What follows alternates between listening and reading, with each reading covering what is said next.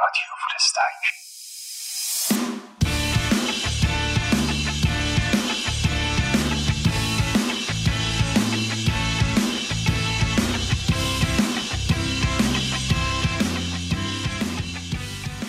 به نام خدا سلام.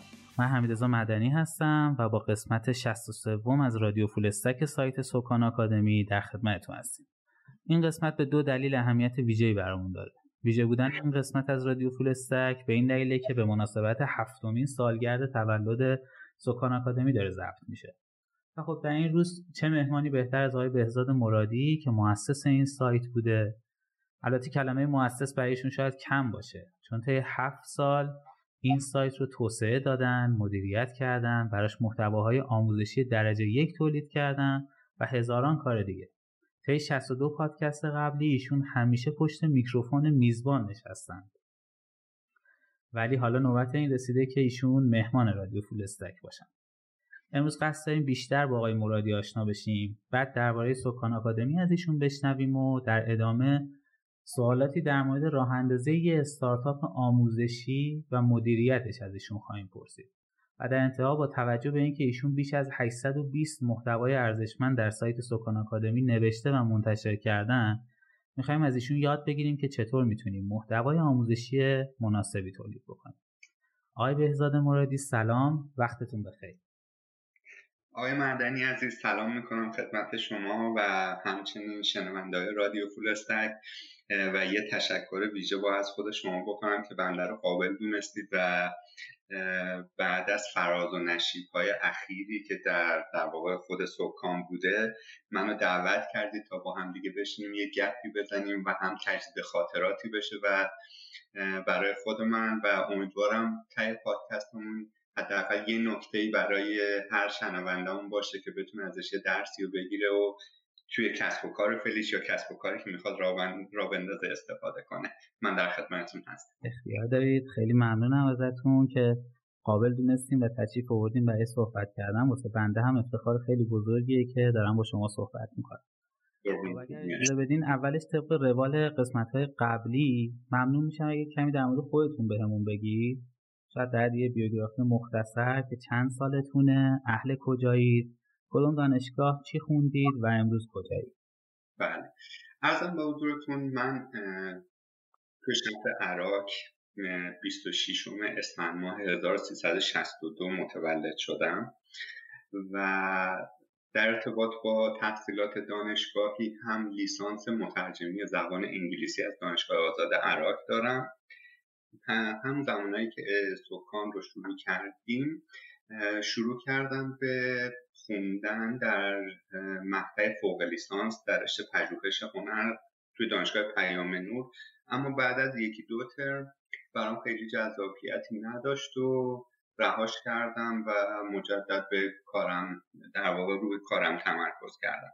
این خیلی خلاصه و مفیدشه ولی تو هر کدوم اگر نیاز به دیتای بیشتری باشه می‌تونم بشکافمش رو صحبت کنم. ولی در همین حد فکر کنم که دست شما درد نکنه. و امروز کجا هستین؟ ساکن کجایین الان که با هم دیگه داریم گپ می‌زنیم. هم من از شهر تورنتو دارم با شما صحبت می‌کنم. بسیار خیلی ممنونم ازتون. یه اجازه بدیم وارد یه سری سوالاتمون بشیم. من داستان آشنایی شما با برنامه نویسی و فرندی که طی کردید برای خود من خیلی جذابه حقیقتش. ممنون میشم برامون مسیرتون رو به عنوان یه برنامه نویس از میدون ولیعصر که طبق گفته خودتون شروع داستان بوده تا امروز که توی تورنتوی کانادا هستین بگید برامون. خب این سوال شما در ظاهر خیلی کوتاه و جمع ولی فکر می‌کنم بخش قابل توجهی از در واقع پادکست ما رو به خودش اختصاص بده. اینو از این جهت میگم که شاید یه ذره طولانی بشه. هر کجایی که احساس کردید من دیگه خیلی دارم وارد جزئیات میشم بهم یه هینتی بدید که یه ذره اون بخش رو جمع جور ترش بکنم. برای همه خیلی باید جذاب باشه این مسیری که شما طی کردین. و شما خوش صحبتین. ما لذت خواهیم برد. اگه اجازه بدید من یک کوچولو از قبلتر از اون شروع کنم صحبت کردن. اون از این جهت هست که اجازه بدید یه نقل قول از استیو جابز بگم که میگه وقتی تو نقطه هایی که اون اتفاقاتی که توی زندگی افتادن رو اگر به عنوان یک نقطه در نظر بگیری و وقتی اینها رو وصل می‌کنی و میای از دور بهش نگاه می‌کنی می‌بینی که یک مسیر معناداری توی زندگیت خواسته یا ناخواسته شکل گرفته که الان فلانجا هستی یا فلانجا نیستی. پس من اگر یه ذره بیام عقبتر شاید آخرش وقتی که مثلا این چیز رو یک نفر ببینه با خودش بگه که اه سربازی که همه آدم ها میگن وقتم تلف شد برای یه بابایی مثل مرادی اتفاقا جهت زندگیش رو عوض کرد پس اونقدری هم که میگن چیز بدی نیست. یا اخراج شدن از فلان شرکت یا استخدام نشدن که همه آرزوشونه که مثلا تو فلان شرکت شروع کنن کار کنن ولی طرف میره ریجکت میشه احتمالا توی برنامه زندگی این آدم باید می که بتونه یه موفقیت دیگه ای رو کسب کنه. رو همین حساب برای همین می‌خوام یه کوچولو از عقبتر با اجازه شما من شروع کنم. بسیار. ممنون میشم. سربازی من توی مسیر زندگیم خیلی تعیین کننده بوده.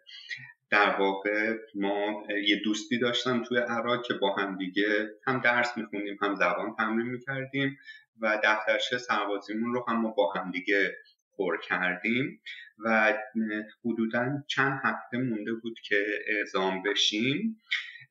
پدر من سکته کرد. و من یه متمم روی اون چیز سربازی زدم که گفتم الان اگر میشه من رو معاف کنید که یه ذره به کارهای پدرم برسم بعد دوباره اقدام کنم.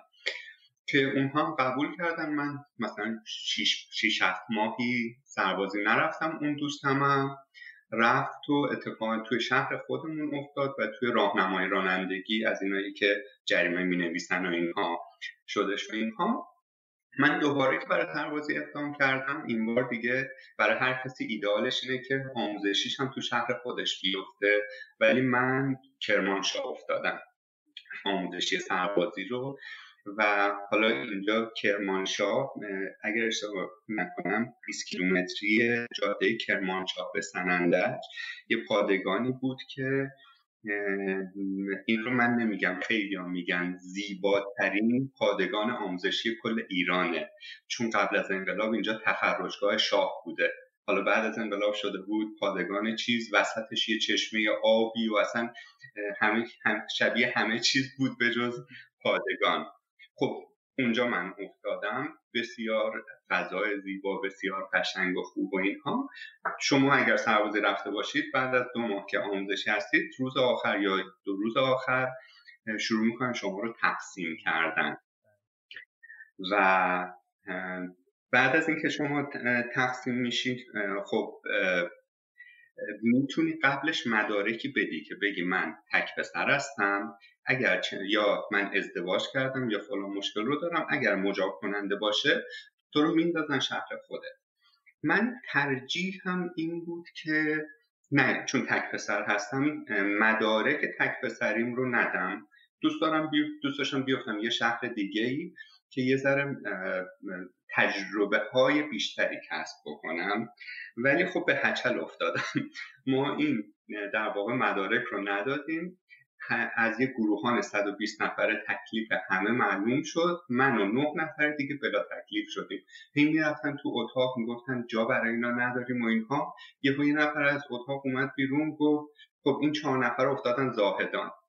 و زاهدان مساویه با احتمال مثلا شهید شدن. چون شما اونجا باید بری با قاچاقچیا چیز بکنی. اینو که ما می‌بینیم مثلا اونایی که چیز بودن که اصلا قشف کردن وحشت کردن مایی هم که بلا تکلیف بودیم خودمون از اونها بدتر بود. چه سالیه؟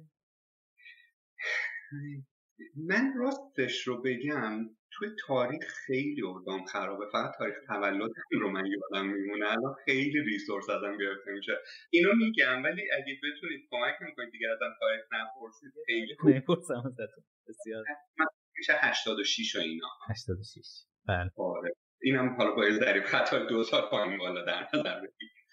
هیچی. اون مثلا 5 6 نفر رفتن زاهدان و بعد ما چهار نفر دیگه موندیم. خیلی ترسیده بودیم و اینها. دوباره اون سر مثلا چه می‌دونم اون آقای آقای رفت تو اتاق آمد بیرون و بعد گفت نامه شما اومد گفتیم کجا؟ گفتیم گفت اصلا شما معلوم نیست کجا افتادید. اصلا نتونستیم براتون جا پیدا کنیم. بیاید فعلا برید تهران. بعد ما هم بشکن می‌زدیم می‌گفتیم خب حالا افتادیم تهران و اینها. نگو ما رو می‌خواستم بفرستم تهران که تهران دوباره تکلیفمون رو معلوم کنه. رفتیم تهران از تهران ما افتادیم این بار مرز ارومیه. باز مرز ارومیه هم دست کمی از زاهدان نداشت برای جایی که ما بودیم.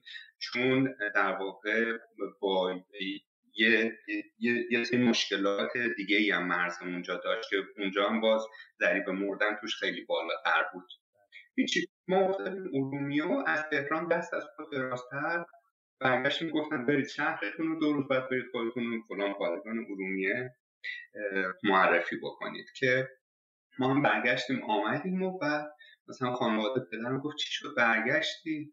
گفتم آره ما افتادیم ارومیه. بعد خب پدرم چون در جریان بود که چی جوری اصلا حالش بد شده اینا گفت من یه رفیقی دارم زنگ بزنیم ببینیم می‌تونه اونجا حواسش بهت باشه برای حالا اگر کاری داشته اینا. دیگه شمارش رو گشت پیدا کرد و اینها. همسر اون دوستش گوشی رو برداشت گفت آره من دوست قدیمی چیزا می‌خواستم با آقای فلانی صحبت کنم. گفت دو سال پیش مرد. هیچی درد بابای ما شد دو تا. یکی از دست دادن رفیقش بود یکی هم داستان ما. دیگه پیشو به تمام مالیدیم که باید بریم ارومیه. دیگه یکی دو روز توی خونه همینجوری بودیم و اینها. تا اینکه یهو گوشی موبایلم زنگ زد. دیدم یکی از بچه های آموزشی بود. گفت که مرادی گفتم چیه؟ گفت من الان تهرانم من بچه ارومیم اینا برداشتن ما رو انداختن تهران. من عاشق اینم تو شهر خودمون باشم. شنیدم تو ارومیه دوست داری جام با هم عوض کنی؟ بعد من گفتم آره چرا که نه؟ گفت همین الان می‌تونی بیای. ما هم هم موقع سری سوار این تاکسی دردها من تاکسی دردها یه چیز خیلی خطرناکی بود تو ذهن ما چون تون می‌رفتن از عراق به تهران. همیشه مثلا هر چند وقتی باید دو تاش چپ می‌شد. برای اولین بار ترجیح دادم که ریسک کنم سوار شدم و خیلی سریع رفتیم تهران و دیگه ما سربازیمون افتاد تهران و یک جای بسیار خوب. که دو سالی که در واقع اونجا توی سربازی بودم هم بعد از ساعت دو می‌رفتم زبان درس می‌دادم چون لیسانس زبان داشتم هم ترجمه می‌کردم. از یه جایی هم به بعد توی زهیر الاسلام میدون بهارستان توی یه دفتر فنی می‌رفتم. کار تلاکوب روی سررسید اگر دیده باشید. از اون چیزا رو چاپ می‌کردم و اینا که یه بار مثلا نسی بود انگشت سبابه دست راستم هم زیر اون دستگاه پرسه قطع بشه ولی خب شانس آوردیم قطع نشدش. این مدت هم در واقع سربازی هم توی تهران بودیم و بعد از سربازیم که تموم شد گفتم خب برم عراق یه دو سه ماه حسابی خستگی بگیرم. بعد ما اومدیم عراق و بعد از یک دو هفته دیدم که فضای شهر عراق رو نمی‌تونم دیگه بپسندم. که بعدا با بعضی بقیه آدم صحبت می‌کردم می‌گفتن یه شهرستانی و وقتی آب تهران رو بخوره دیگه نمی‌تونه برگرده شهرش. که این در مورد من واقعا صادق بود. که همون سال که سربازی که داشتم و دوباره جمع جور کردم و برگشتم تهران توی یه پانسیون تو میدون فاطمی شروع کردم زندگی کردن و از صرف دنبال کار گشتن اینها بماند که در این سربازی خیلی از دوستان یا آشنایان من می‌گفتن که تو نرو عراق همینجا بمون خیلی می‌تونی شکو باشی. و زمانی که آمدم تهران یک کدوم از اونها به داد من نرسیدن. چه برای کار چه برای مشکلاتی که داشتم. یعنی فقط روی کاغذ خیلی ساپورتیو بودن و اینها. اون زمانی که تهران بودم ترجمه می‌کردم ولی ترجمه دانشگاهی اینا ولی یه کار اصلی بود. یعنی دانشگاه که تعطیل می‌شد ترجمه تموم می‌شد و اینها.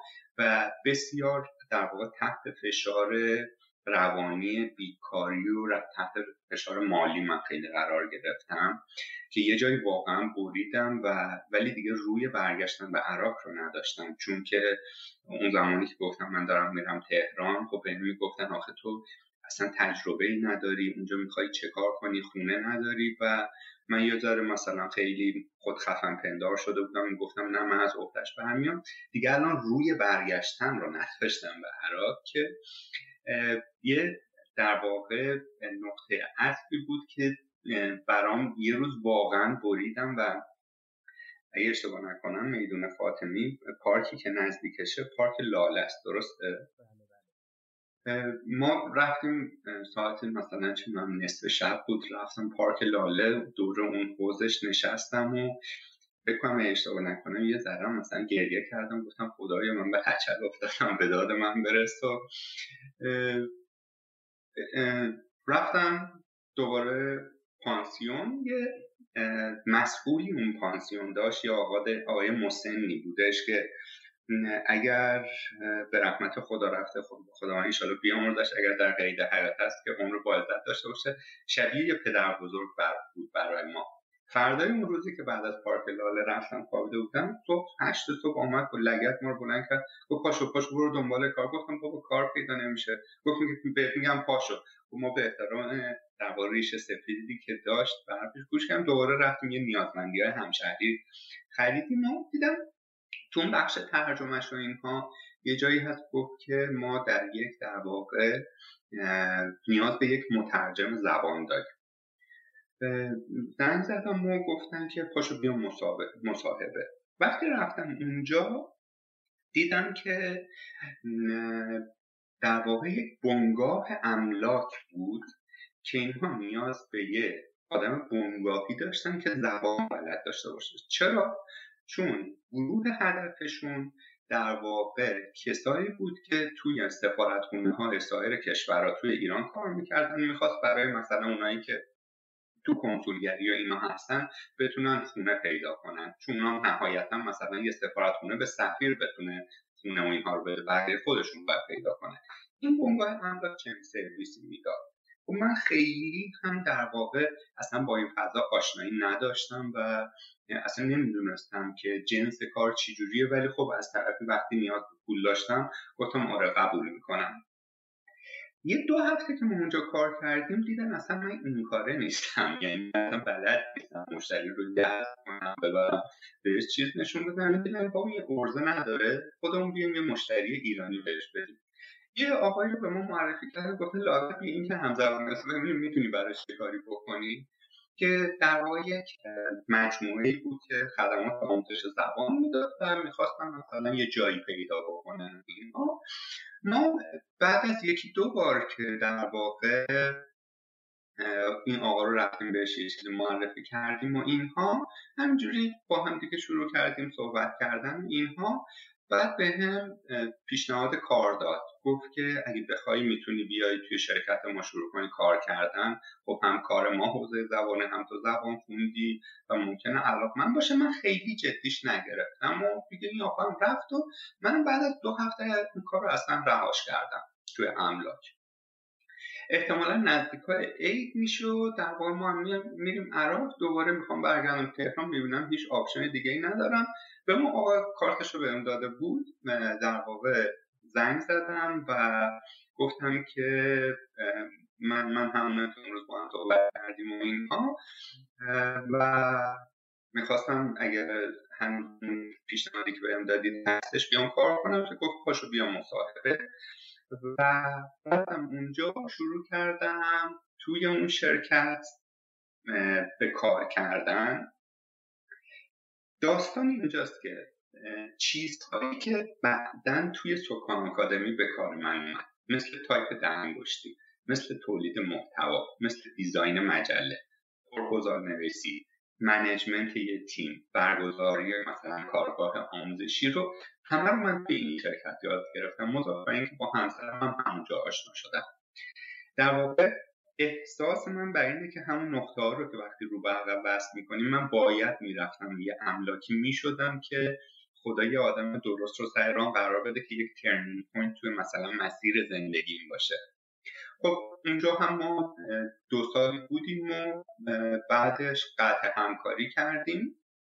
ولی قبل از قطع همکاری در واقع مادامی که تو همون شرکت بودن خب چون گفتم ارز کردم یکی از داستانهایی که ما داشتیم می‌رفتیم توی بقیه سازمان ها مثلا کارگاه زبان برگزار می‌کردیم تعیین سطحی چیزی می‌کردیم. یه روز که داشتم برمیگشتم پیاده داشتم از سمت چهارراه ولی از میامدم به سمت میدون ولی از شما جنوب شمال که میایید سمت چپتون یه تعداد مغازهای کوچیک کوچیک هست راست اون مجتمع فروش کامپیوتر و اینها که سی دی و اینا میفروختن که رفتم و همینجوری نمی‌دونم چرا الکی سی دی Flash Pro خریدم نرم افزار Adobe یش رو.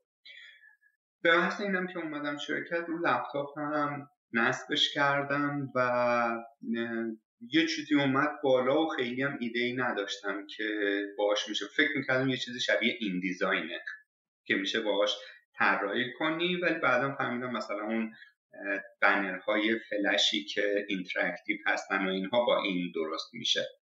و شروع کردم مثلا یه سری چیزهای خیلی ساده رو باش طراحی کردن و ایده ای هم نداشتم که یه زبون برنامه نویسی به اسم ActionScript پشتش داره ولی یه جاهایی وقتی مثلا یه آدمکی از سمت چپ داره میاد سمت راست می‌خوای مثلا ثانیه هشتم متوقفش کنی چاره ای نبود که یه خط کد بنویسی مثلا استاپ پرانتز باز پرانتز بسته.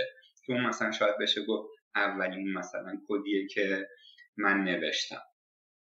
این همینجا موند و بعد از اینکه من از این شرکت قطع همکاری کردم شروع کردم به صورت پاره وقت تدریس زبان کردن. یه مؤسسه توی سعادت آباد بود.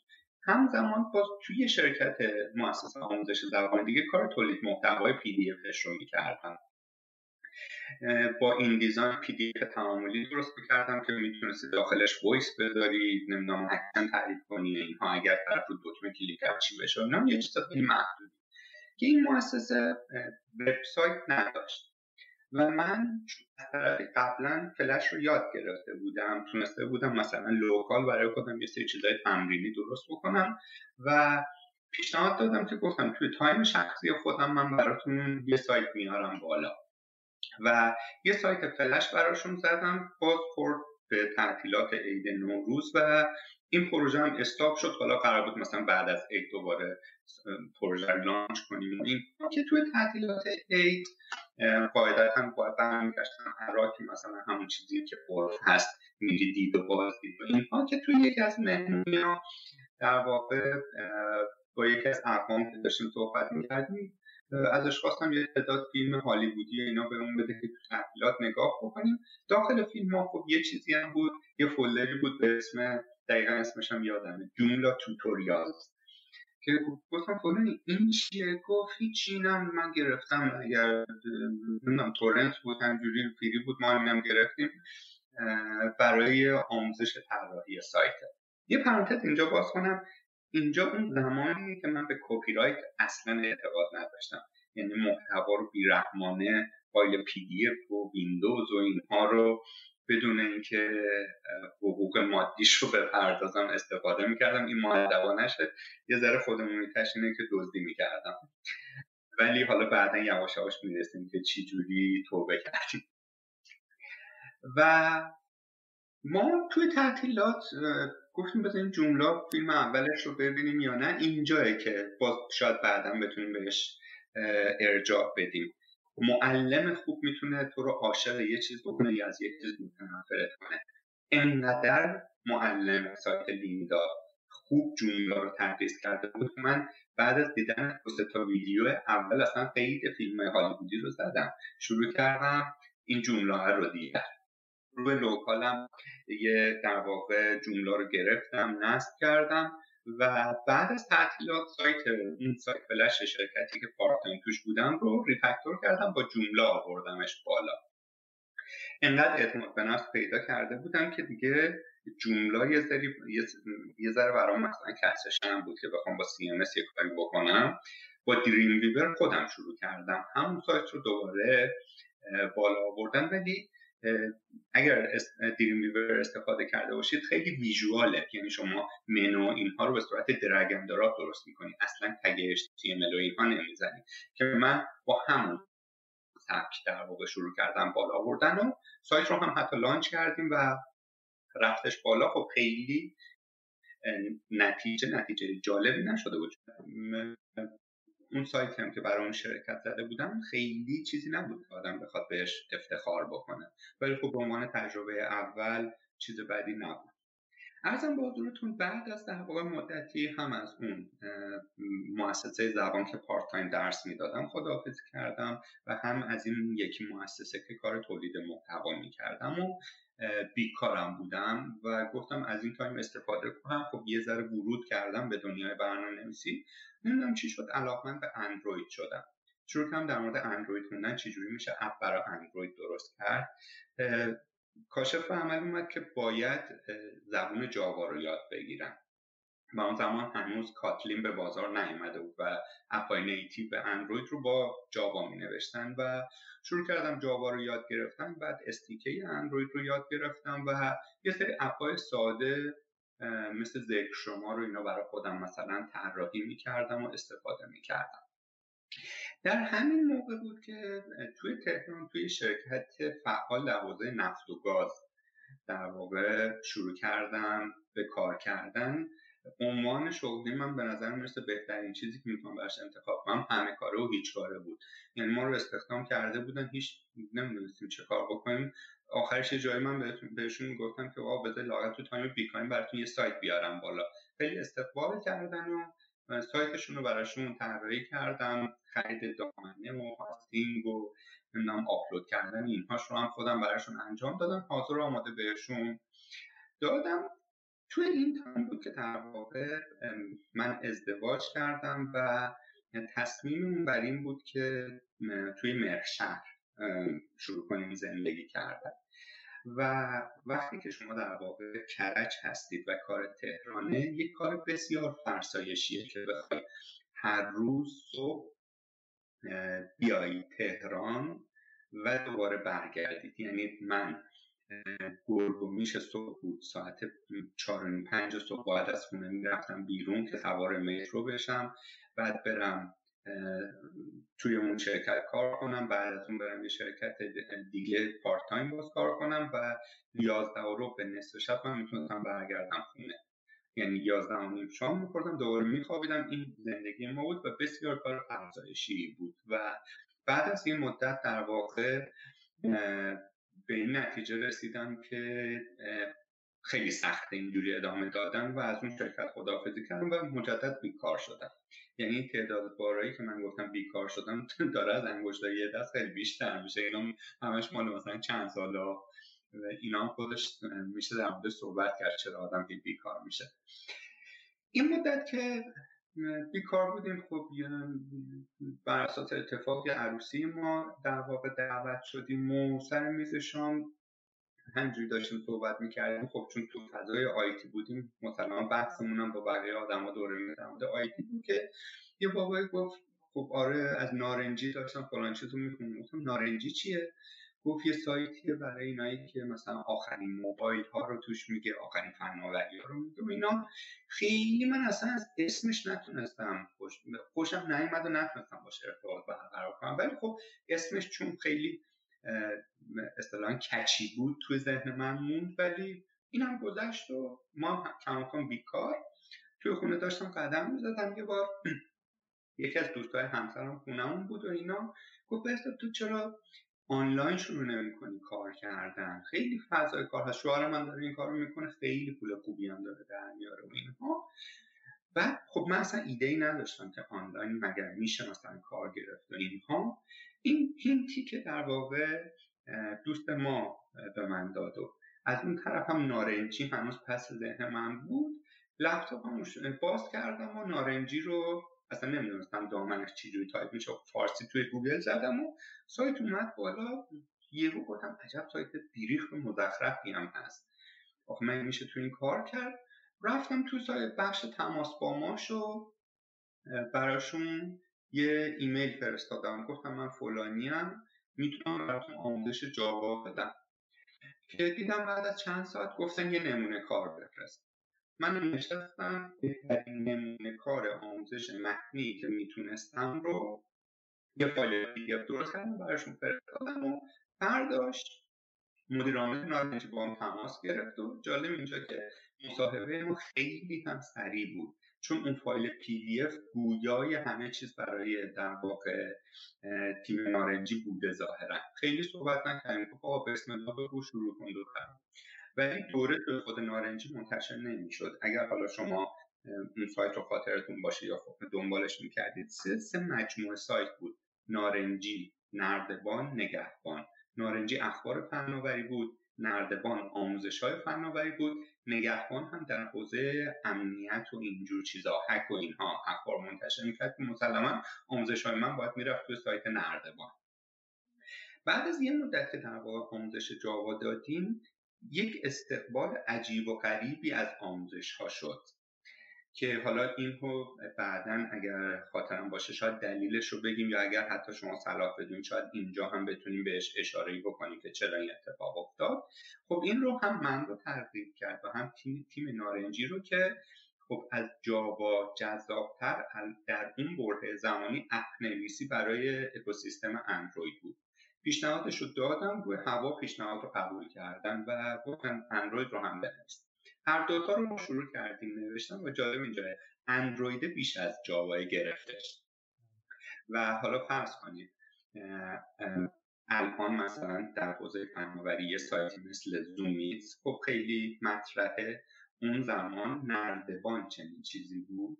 یه کسی که مثل من بیکار بوده هیچ ورودی به فضای آنلاین نداشته یه آموزشهایی داره می نویسه توی در واقع نردبان که توی بار سمت راست نارنجی که بسیار دیده میشه اسم تو داره هر روز اونجا میاد و داره برای یه پرسونال برندینگی شکل می‌گیره. البته اینش اون زمان خیلی برای ما جذاب نبود. هم که می‌تونستیم یک تولید محتوای خوب کنیم برامون بیشتر اهمیت داشت.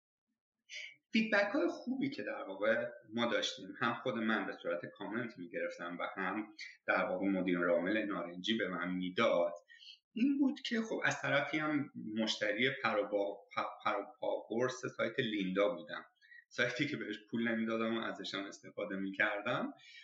با خودم گفتم چرا یه سایتی مثل لیندا من نزنم؟ خب من الان به نظر مثل پتانسیل این کار رو دارم.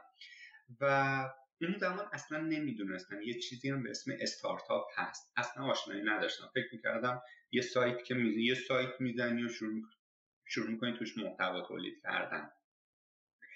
و از همون اولی هم که این ایده اومد من با تیم نارنجی مطرحش کردم. گفتم آقا من می‌خوام شروع کنم برای خودم. یه چنین کاری انجام دادن ولی اصلا به این معنی نیست که دوره شما رو زمین می‌گذارم و اینها.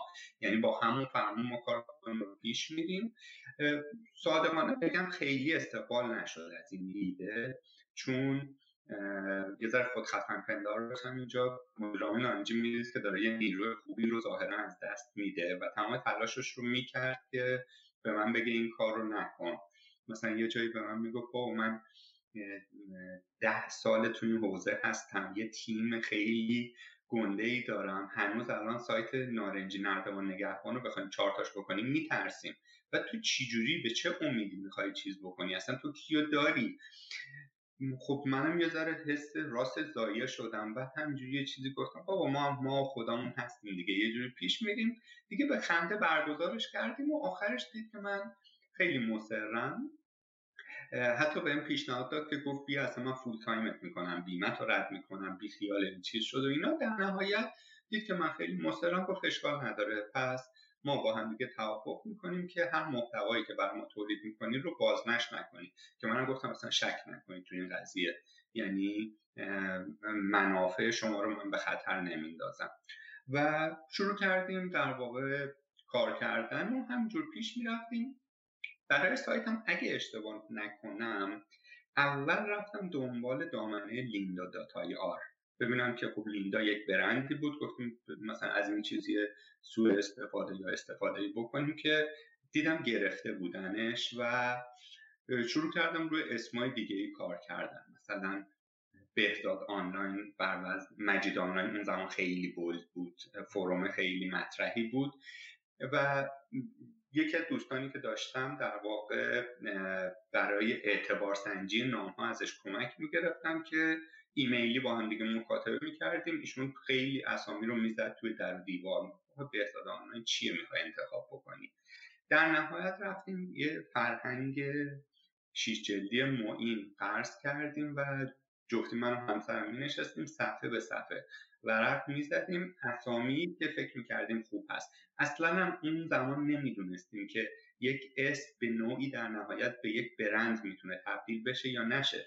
یه اسم خوب می‌تونه یک ایده رو بکشه یا نکشه. فقط می‌خواستیم یه اسمی باشه که خودمون باش حال بکنیم. یعنی این هم خیلی خودمونی و غیر رسمی داشتیم پیش می‌رفتیم. خیلی از اسامی خوب گرفته شده بودن. اسامی هم که خوب نبودن خب معلوم دیگه. خوب نبودن که خانم گفت که سکان زدم دیدم. سکان dot ir اگه dot com یا dot ir ش هر کدومش باز اونم گرفته بودن ولی از این کسایی بود که می‌گیرن و بعدا گرونتر میفروشن. مکاتبه کردم گفت من 500 600 تومن میفروشمش. خب اون زمان 500 هزار تومن برای من خیلی زیاد بود و دیدیم که از اوتش برنمیان دوباره بیخیال شد ولی یه جورایی چشمم گرفته بودش دکان رو. خب اون زمان ها چون رقبا اینها رو تحلیل می‌کردم اینا دیدم توی آمریکا یا آقایی به اسم سلمان خان که هندی هم هست ولی توی آمریکا هست فکر کنم یه فیلمی هم بازی کرده ولی در اکوسیستم آیتی و استارتاپی خیلی فعاله. یک آکادمی درست کرده به اسم خان آکادمی که خیلی هم مطرح و معروفه و اینها. گفتم بیام از اون نام الهام بگیرم صبحانه رو که دوست دارم یه آکادمی بهش بچسبونیم و یک نامی انتخاب بکنیم که اون زمان خیلی خوب بود ولی در طول زمان یه جورایی به این نتیجه رسیدیم که همچین چشم بازار رو در نیاورده بودیم. خیلی هم مثلا نام خوبی انتخاب نکرده بودیم. تا اینکه دقیقا لحظه‌ش یادمه. سال 1392 روز چهارشنبه بود 6 بعد از ظهر. دامنه. dot ir رو من 6000 تومان خریدم. می‌خواستم. dot com ش رو و یه host Linux 200 مگم بخرم. حتی پول نداشتم که فرداش از خانمم پول قرض کردم که اوناش رو هم خریدم. فقط. دات آی رو گرفتم که کار زخمی بشه. و این رو هم گرفتیم.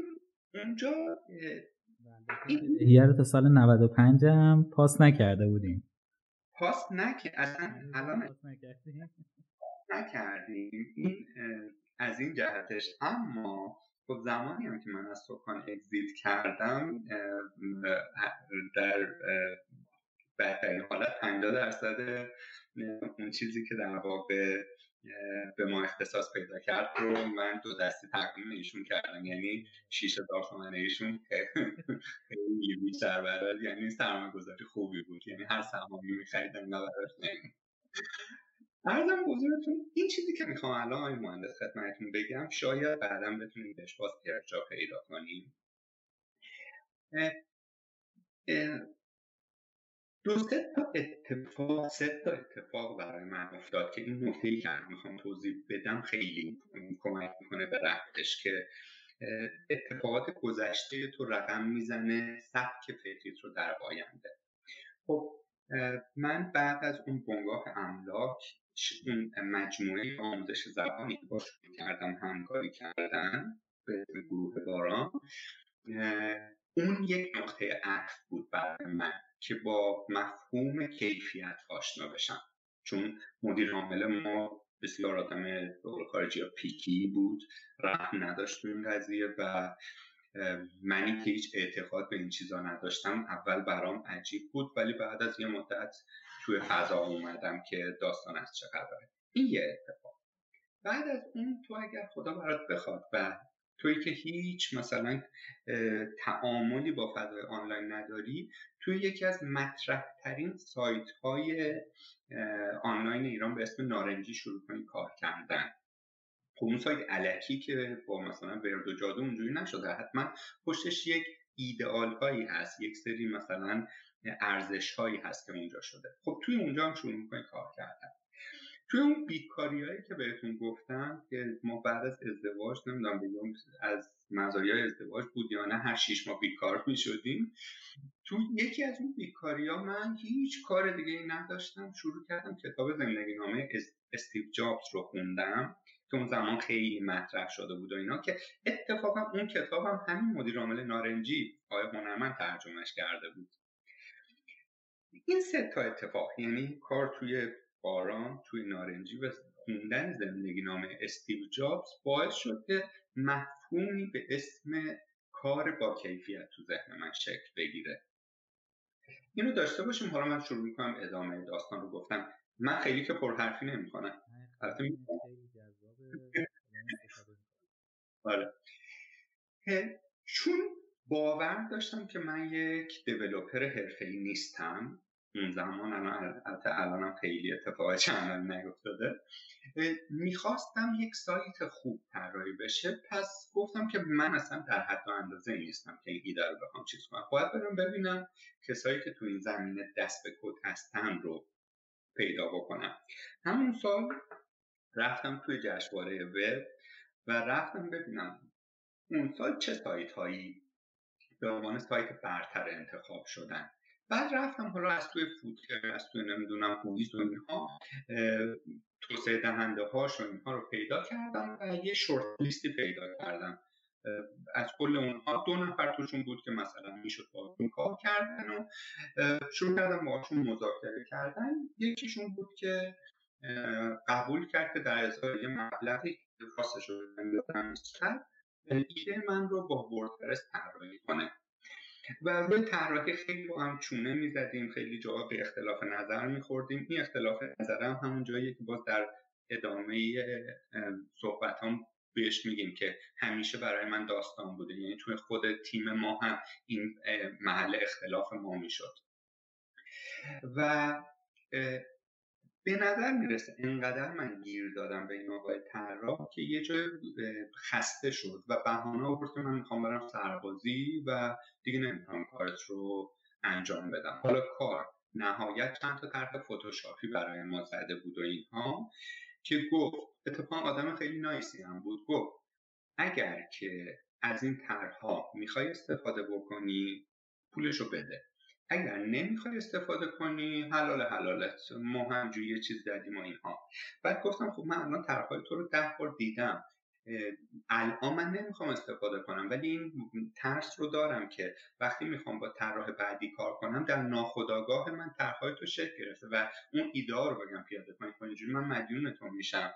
خب اینم هست و اینا. گفتم خب بیا حالا از اون پولی که می‌خواستی سر یه مبلغ توافق کنیم که اگر هم ما استفاده کردیم. چیز نشه. یه مبلغ چند صد هزار تومن بود که اینم دقیق یادم نیست ولی مثلا بیش از 200 تومن بود. بهش دادیم و کپی رایت اون طرحهایی هم که هیچ وقت هم استفاده نشد رو ازش خریدیم.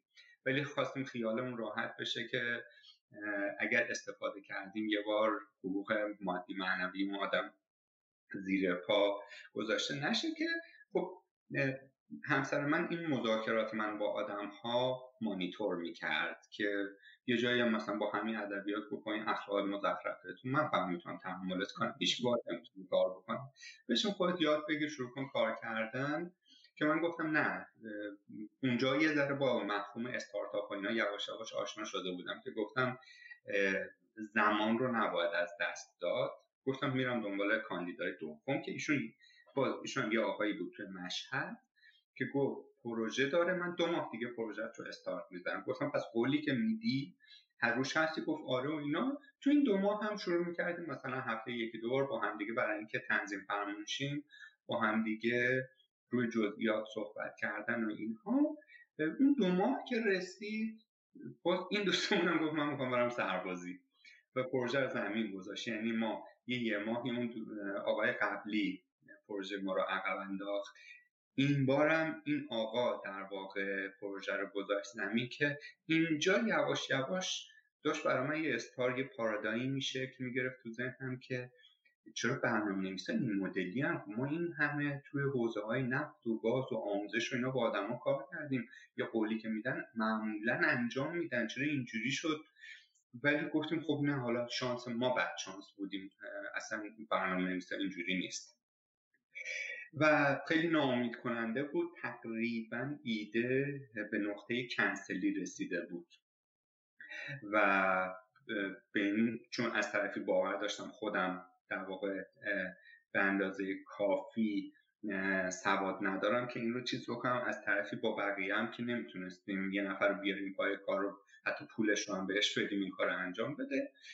و در بعد از جاوا و جاوا و اندروید توی نردبان گفتیم که بیایم مثلا یه چیزی شبیه لمپستک با محوریت زبان PHP اول شروع کنیم به آموزش دادن که اونجا من پیش پیشنهادش رو دادم گفتم من می‌خوام با دریم ویور شروع کنم. آموزش دادن. بعد یه ذره آیا هنرمند خندید گفت راست میگی یا داری شوخی می‌کنی؟ گفتم نه شوخی با ندارم. گفت می‌دونستی تو شرکت ما هیچکس اجازه استفاده از این نرم رو نداره؟ که بعدا من از یکی از دیولوپرهای شرکت پرسیدم گفت راست میگه. ما اصلا اجازه این استفاده رو نداریم بعد از پرسیدم چرا؟ گفت وقتی از این نرم افزار شما استفاده می‌کنی حالا اصطلاحش نقل به مضمون این بود که برنامه نویس رو یه جورایی خنگ می‌کنه. یعنی شما نمی‌دونید که پشت پرده داره چه اتفاقی میفته همه چیز رو drag and drop می‌کنید و یه روزی اگر بخوای با یه Notepad ی یا text editor ی چیزی فایلت رو ویرایش بکنی اصلا نمی‌فهمی داستان از چه قراره. و گفت که من باید یه شرط میبندم. گفتم چی؟ گفت یکی از سایت هایی که طراحی کردی رو با Notepad من زمان هنوز ویندوزی بودم. با نوتپد باز کن اگه تونستی یه خط خودش رو تغییر بدی اشکال نداره من اجازه میدم این کار کنم. آقا ما این کار کردیم و دیدیم ای این پشت پرده سایت اینا چی؟ این تگا چی؟ نوشته انگلیسی ها چیه؟ اونجا مثلا من اول یه جورایی یکی از اولین مثلا تعاملان با سورس کد یه وبسایت بود. که تازه باز اونجا فهمیدم من اصلا هیچی نمی‌دونم.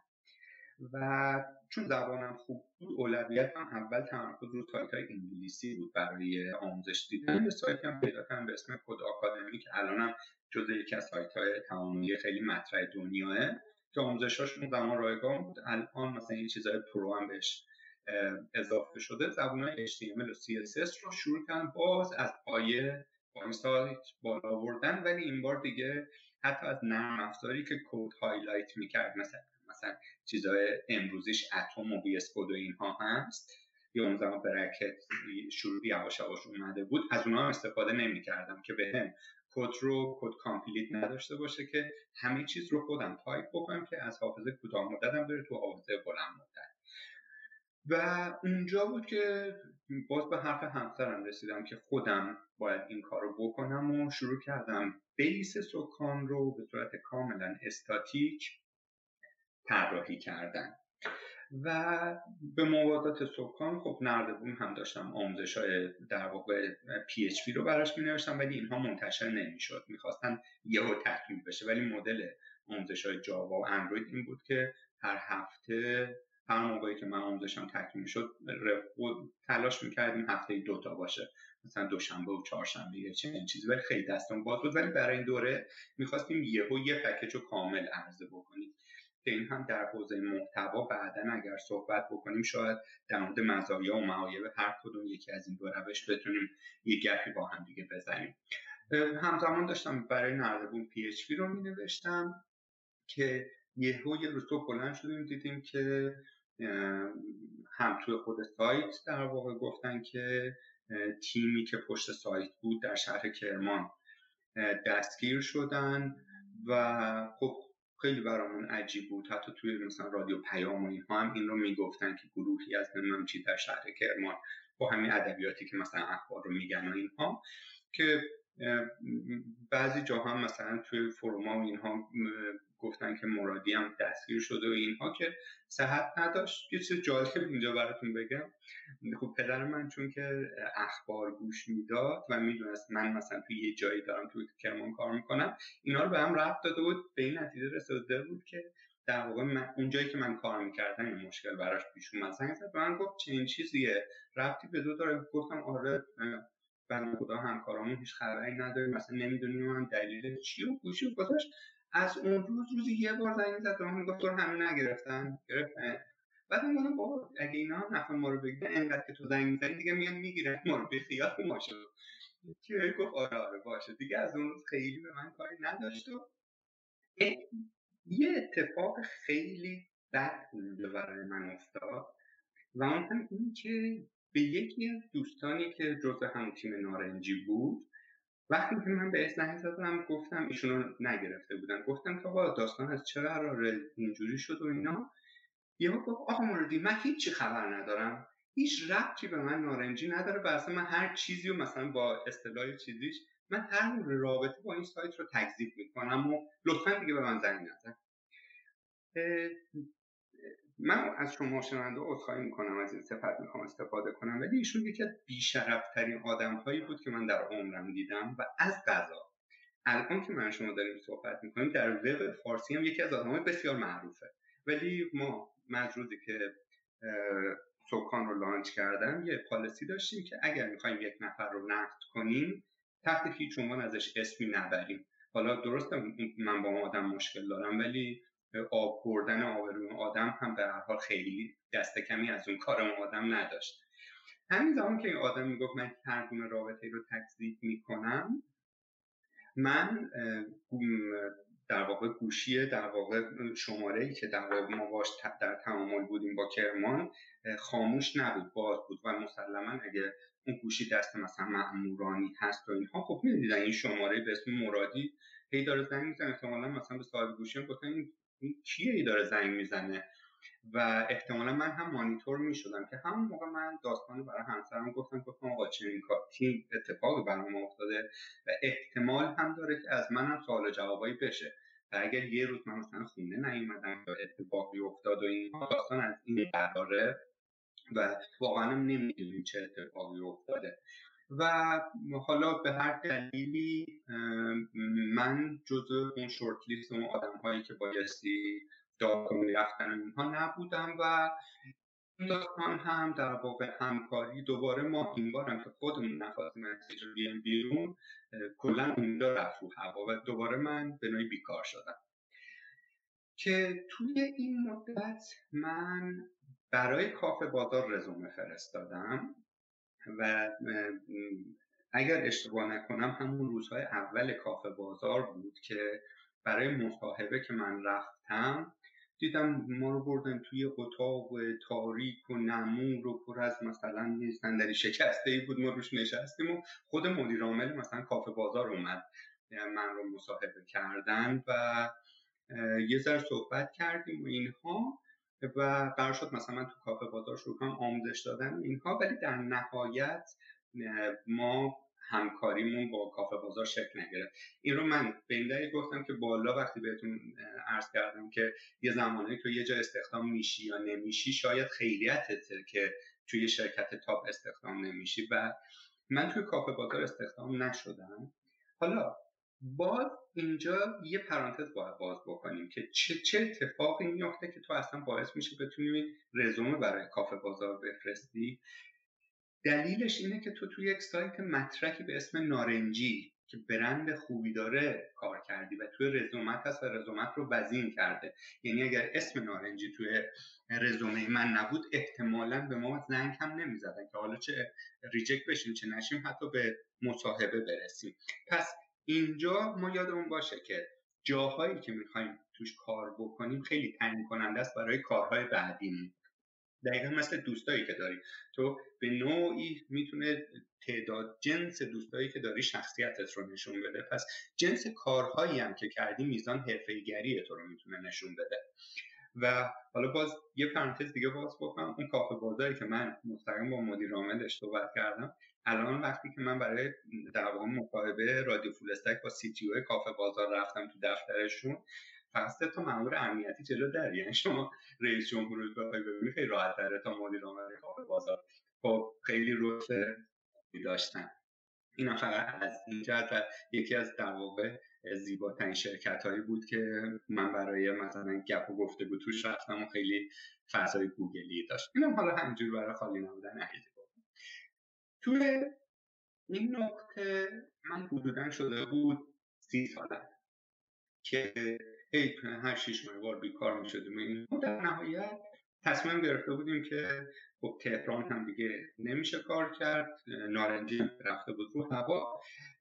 توی یه شرکتی توی کرج پیدا کردم به عنوان مترجم شروع کردم کار کردم که شرکت در واقع بخش های مختلفی داشت. یه دپارتمان برنامه نویسی هم اونجا داشت. سکان آکادمی هم که یه سایت استاتیک خیلی ساده ای بود که فکر می‌کنم مثلا نهایت آموزش Brackets رو اون زمان به صورت ویدیو یا آموزش InDesign و PowerPoint اینها رو توش داده بود و هر چند کاری مثلا می‌شد با بچه های تیم برنامه نویسی صحبت کرد که تقریبا دو قشر بودن.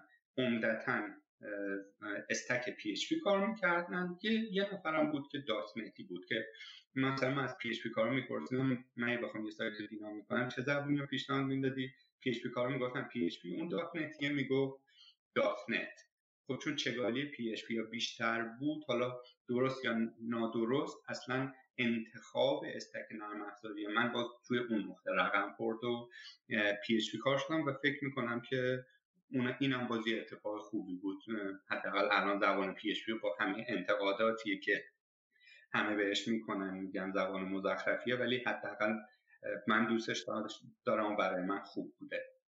و به صورت self-study شروع کردم یاد گرفتنش و اینجا براتون بگم انقدر سایت سکان آکادمی ما مبتدی بود که من یه مقاله وبلاگ جدید یا یه آموزش جدید می‌خواستم منتشر کنم. یه فایل HTML جدید درست می‌کردم. اسمش رو چیز میگم؟ تو 300 جا باید لینک ها رو update می‌کردم. یعنی تقریبا مبتدیانه تر از این بعید می‌دونم بشه سایت رو پیاده کرد. خب ما PHP رو self-study خوندیم و یکی از دوستانم رو من بهش گفتم پول بهت میدم بیا OOP رو بهم یاد بده که تو چهار جلسه OOP رو بهم گفت و شروع کردم. سکان رو از استاتیک به دینامیک باز طراحی کردن ولی اینجا فقط کلاس PHP ما گذاشتیم. در عمل منظورم از کلاس یعنی مثلا گفت ما سایتمون دینامیک و اینها. در فقط dot HTML ته فایل شده بود dot PHP عملا همه چیز باز استاتیک بود و اینها. خب حداقل خیلی آدم فکر کنم شبیه من باشن. مدل یادگیری من اینه که من تئوریکی چیز رو یاد نمی‌گیرم. اگر یک پروژه عملی باشه همه چیز میشینه به تنم. نیاز به یه پروژه‌ای داشتم که بتونم روش کار بکنم. خب دانشم بسیار مبتدی بود برای اینکه بتونم وارد تیم برنامه نویسی اون شرکت شم و از طرفی هم خوب دوست داشتم این اتفاق بیفته. آمدم تو همون شرکت برای خودم. یه پروژه تعریف کردم به اسم stamp report یعنی چی؟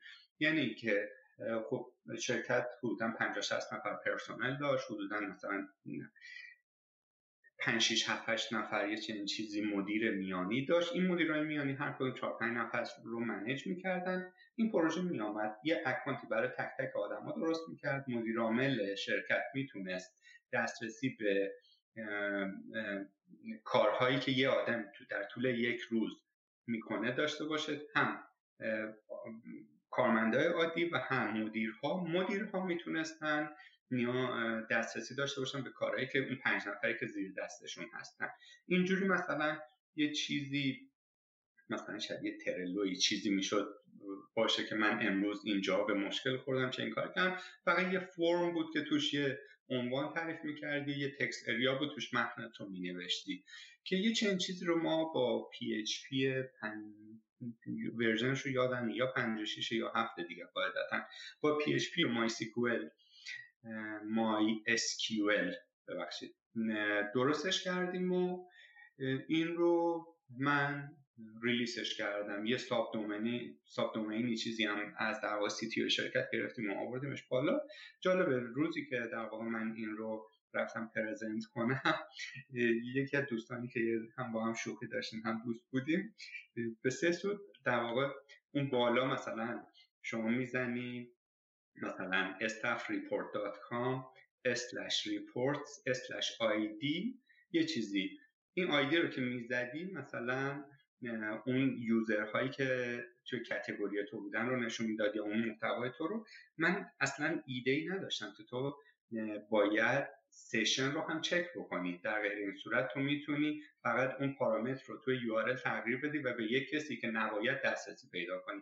اینجوری در واقع پروژه ما حفره امنیتی داشت خیلی هم ما جلو جمع ضایع شدیم و ولی خب به خنده رفت و رجوش کردیم و تموم شد. رفت و اون رو هم اصلاح کردیم بماند که پروژه خیلی هم جدی گرفته نشد. یعنی نه از سمت آدم ها بعد از این مدت جدی گرفته شد نه از سمت مدیر عامل. فقط من دشمن برای خودم درست کردم تو اون شرکت. یعنی بعضی از آدم دیگه تو آسانسور من میدن بریم سلام نمی‌دونن چرا؟ چون استف یه چیزی بود که باعث می‌شد تا الان که طرف گزارشی بهش نمی‌داده حالا هر روز باید گزارش می‌داد. یعنی فقط برای ما ننگش موند.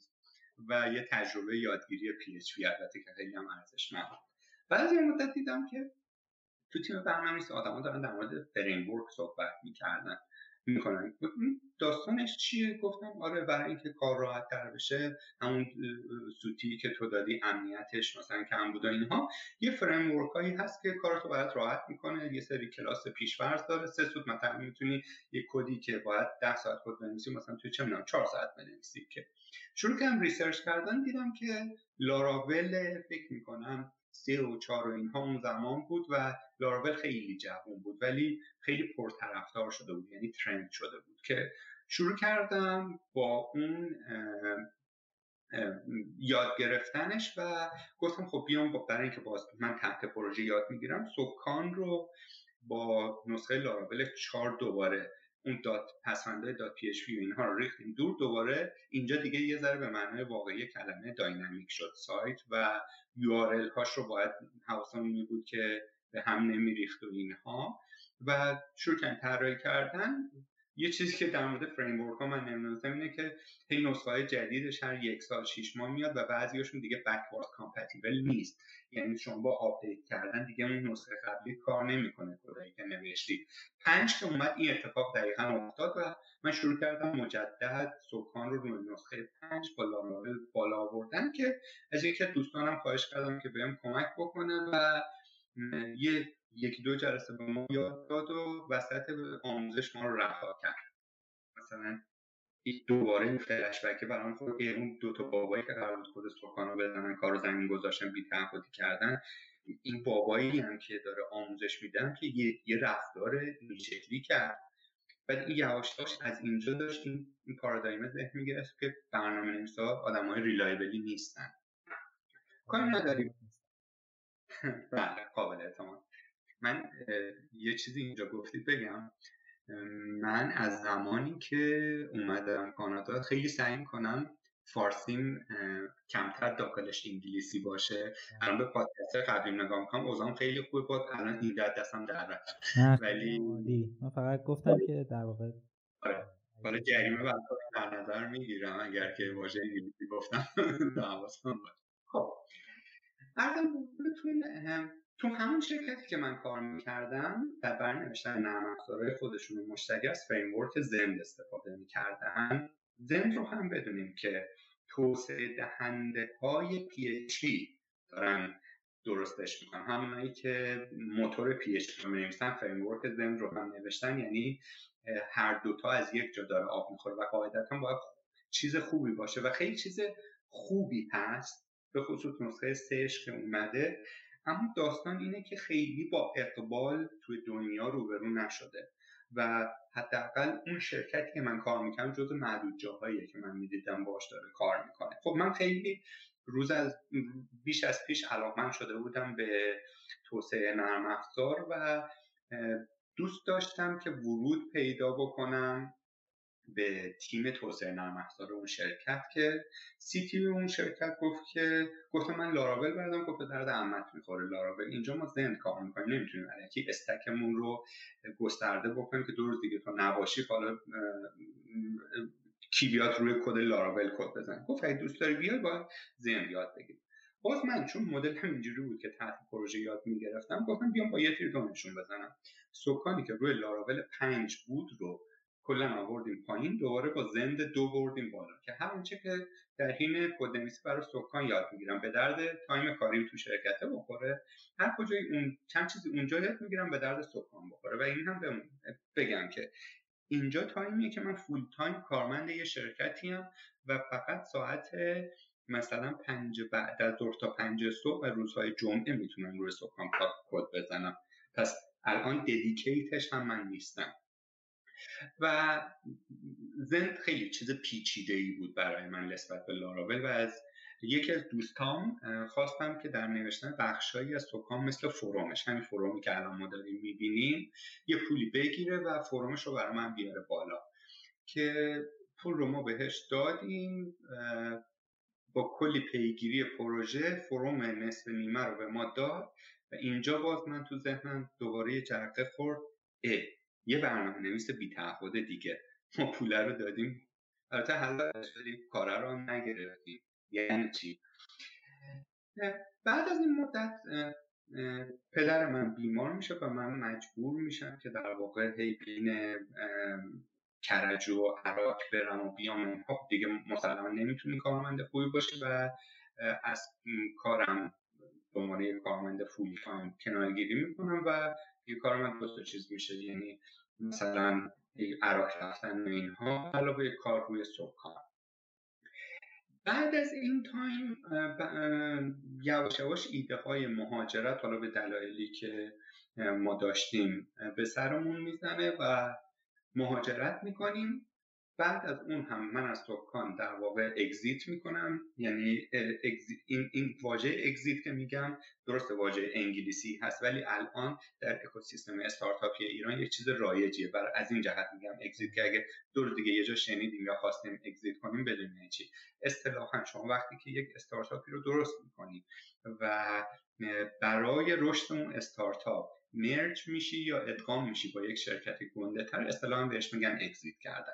exit بکنم الان هم که دارم با شما صحبت می‌کنم به عنوان یک backend developer PHP داخل یک شرکت خصوصی تو تورنتو مشغول بکنم نقطه بسیار عالی. خسته نباشین. دست شما درد نکنه. توضیحاتتون خیلی جذاب بود و این فضا سازی که توی تعریف داستان ها و این روایت ها می‌کنید واقعا خیلی جذابه. دستتون درد نکنه. خواهش می‌کنم. محبت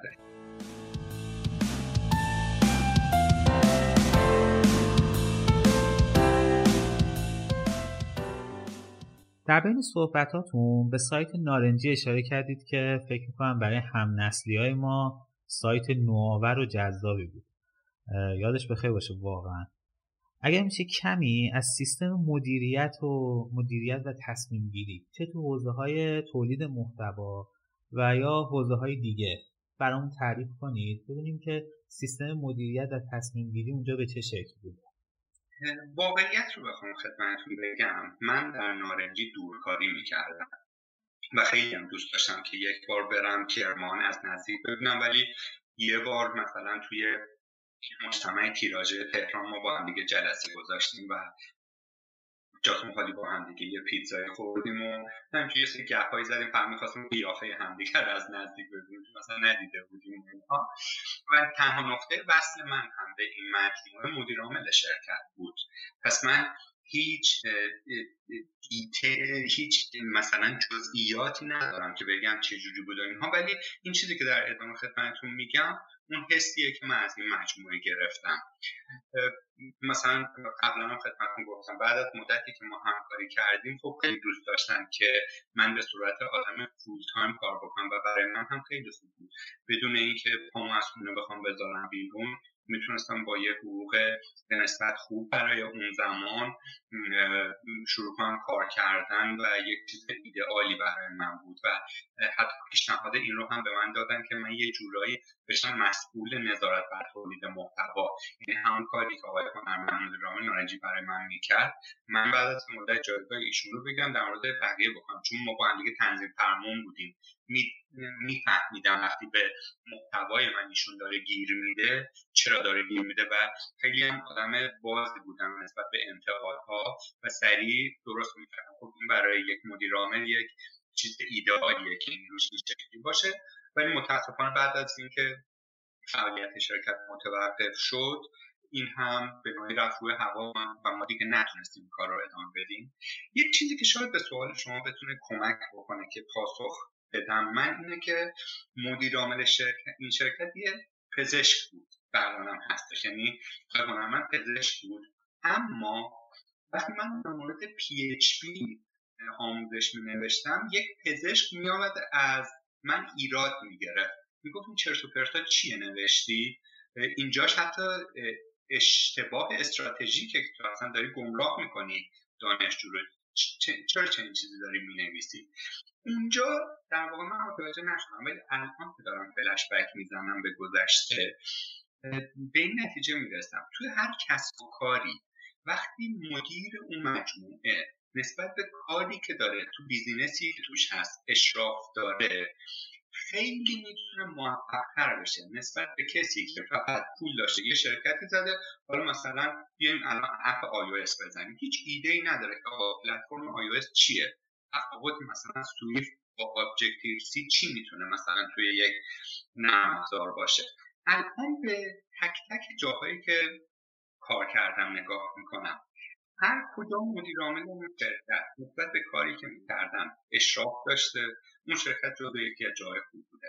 هر کجایی هم که مدیر عامل اون شرکت اشراف نداشته اون شرکت یا به فنا رفته یا اگر هم به فنا نرفته اون سودی که باید رو نمی‌تونسته کسب بکنه. و این چیزیه که حداقل من توی تعاملم از روز اولی با نارنجی کار کردم تا روز آخری که با هم دیگه داشتیم صحبت می‌کردیم ازشون یاد گرفتم که بذار اگر تو هم می‌خوای مثلا کار موفق شه هر کاری که از هر کسی می‌خوای بگیری رو باید خودت یک دور انجامش داده باشی. در غیر این صورت احتمال اینکه پیچونده بشی خیلی زیاده.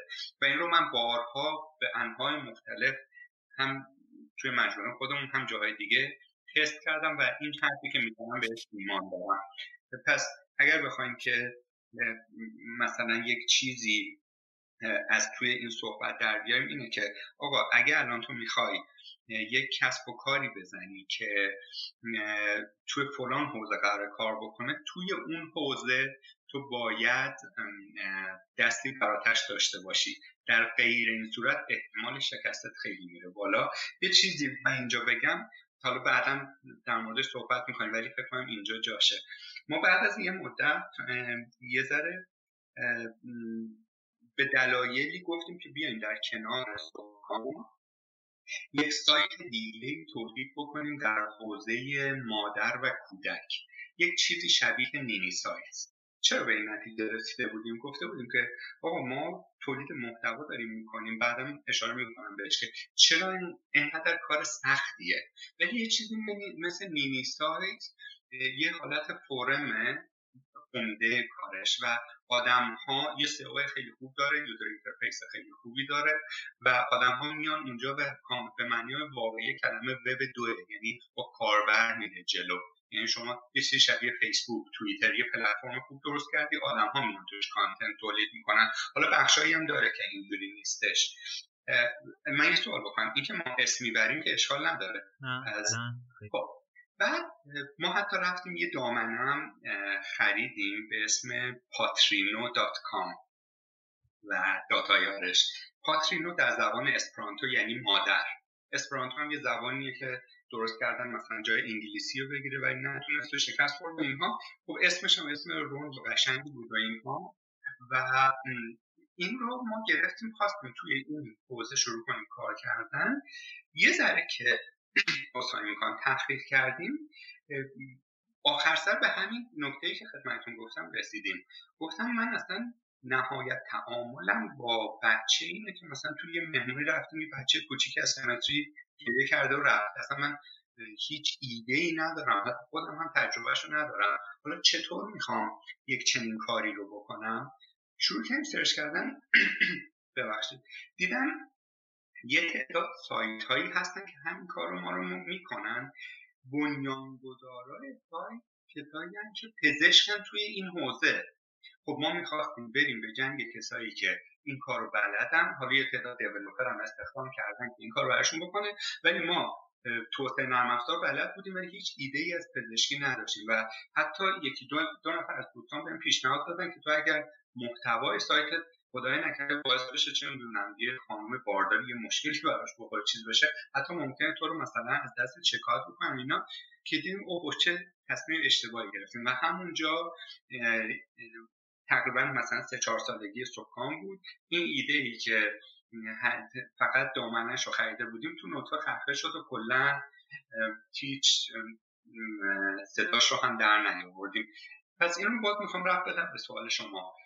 این چیزی که در مورد شیوه مدیریت توی نارنجی ما که عضوش بودیم پیاده می‌شد این شکلی بود که حداقل مدیری که یک تیمی رو داره منیج می‌کنه می‌دونست که چی می‌خواد و این باعث می‌شد که نارنجی بشه نارنجی و در ارتباط به اطلاعات فنی هم فکر می‌کنم سایت اصلی توی کرمان بود و سایت هم بر اساس CMF نه CMM CM چی شد؟ یه لحظه. CMF CMS CMF میگن Drupal رو. یعنی یه چیزی فرای WordPress ه یعنی یه framework ی هم هست. content management framework ه خیلی هم قویه که یه زمانی هم من دوست داشتم برم سمت دروپال ولی نشدش این چیزیه که مثلا از بحث فنیش من می‌دونم. بحثی که به خصوص راجع مدیریتش مطرح کردی من درست متوجه شدم که آیا هنرمند توانایی خیلی خوبی داشتن توی اینکه یک چیزی رو آموزش بدن. درسته؟ من. اون کانتنتی که شما تولید می‌کردین رو به چشم اینکه این آیا یک آموزش مناسب هست یا نه نقدش می‌کردن. وگرنه مثلا لزوما به اندروید یا پی اچ پی یا مثلا چیزهای دیگر تسلط فنی نداشتن. درست؟ در مورد آره اگر جزئی بشیم مثلا در مورد SDK اندروید و اینها آره ایشون جسارتا با کمال احترامی که براش آره ایده ای نداشت. ولی خوب می‌دونست که HTTP چیه. خوب می‌دونست که DNS چیه. خوب خوب می‌دونست که وب چجوری کار می‌کنه. خوب می‌دونست که حفره امنیتی چیه. ولی جزئی نه. از یک ایده کلی اشراف کامل نسبت به توسعه نرم افزار داشت. پس در واقع نقد های فنی هم تا یک لایه انجام میده بله، بله. یه چیز دیگه هم اینجا یاد آمد اجازه است بگم؟ آقای هنرمند من چون خیلی قبولش داشتم هر چیزی که می‌گفت خب هم هم سنش من بالاتر بود. و تجربهش هم بالاتر بود. من به عنوان یه برادر خوب حرفاش رو قبول می‌کنم و چیزایی هم که برش گوش کرده بودم چون اشتباه نبود. بعد از این مدت این ذهنیت برای من شکل گرفته بود که هرچی میگه درسته.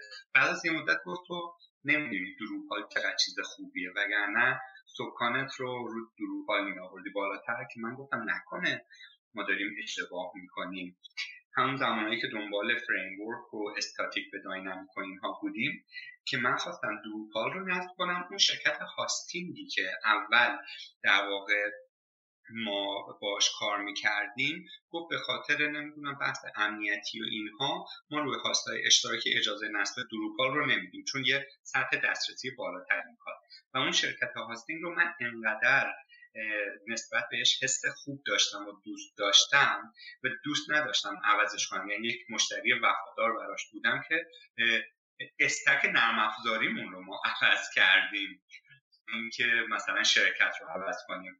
و این هم مثلا یه چیزی بود که یکی گزینه‌هام این بود که دروپال باشه ولی شرکت ساپورتش نکرد و ما رفتیم سمت PHP همینجوری. خالص. خوب باشه. اینجا اسم اون شرکت hosting هم مطرح کنید. نه مطرح نمی کنم چون پدری از ما در آورد. خیلی خوشحال شدم نه چون پدری از ما در آورد که با دعوا ازشون خداحافظی کردیم. پس به برندشون لطمه می‌خوره. اینم بعدا میگم که شرکت های hosting اشک منو در آوردن توی ایران. آره به اجازه نگید گناه داره چرا من فکرم تعریف مثبت. گفتم اسم اون زمان مثبت بود. سال اول مثبت بود. مشتریاشون که زیاد شد مثبت تبدیل شد به من. یه سوالی که شاید یه ذره هم چالشی باشه. اینکه چند جایی گفتید که برنامه نویس جماعت به منزله یکی از بی‌تعهدترین نیروهای بازار کار ایرانه. حتی امروز تو این صحبتاتون اینو یه ذره در واقع ملوتر مطرحش کردین. ولی توی بلاگی که سال 95 نوشتین اینجوری مطرح کردین که یکی از بی‌تعهدترین نیروهای بازار کاره. خب به نظرتون چرا اینطوریه؟ یا اینکه کلا اصلا اینو میشه به عنوان یه ویژگی برنامه نویسه ایرانی دونست؟ یا الان که دیگه مثلا خب همکارهای خارجی دارید و اینا این کلا خصوصیت برنامه نویس هاست؟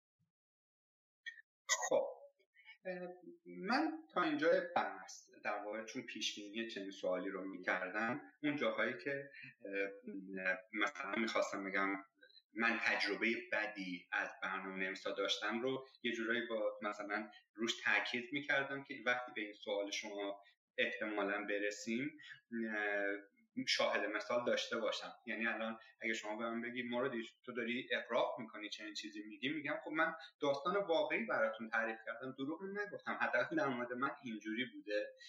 و مثلا وقتی که من چنین چیزی رو گفتم این عین کامنتیه که من اجازه به یه جا یادداشت کردم که اینجا مطرحش کنم. یه لحظه.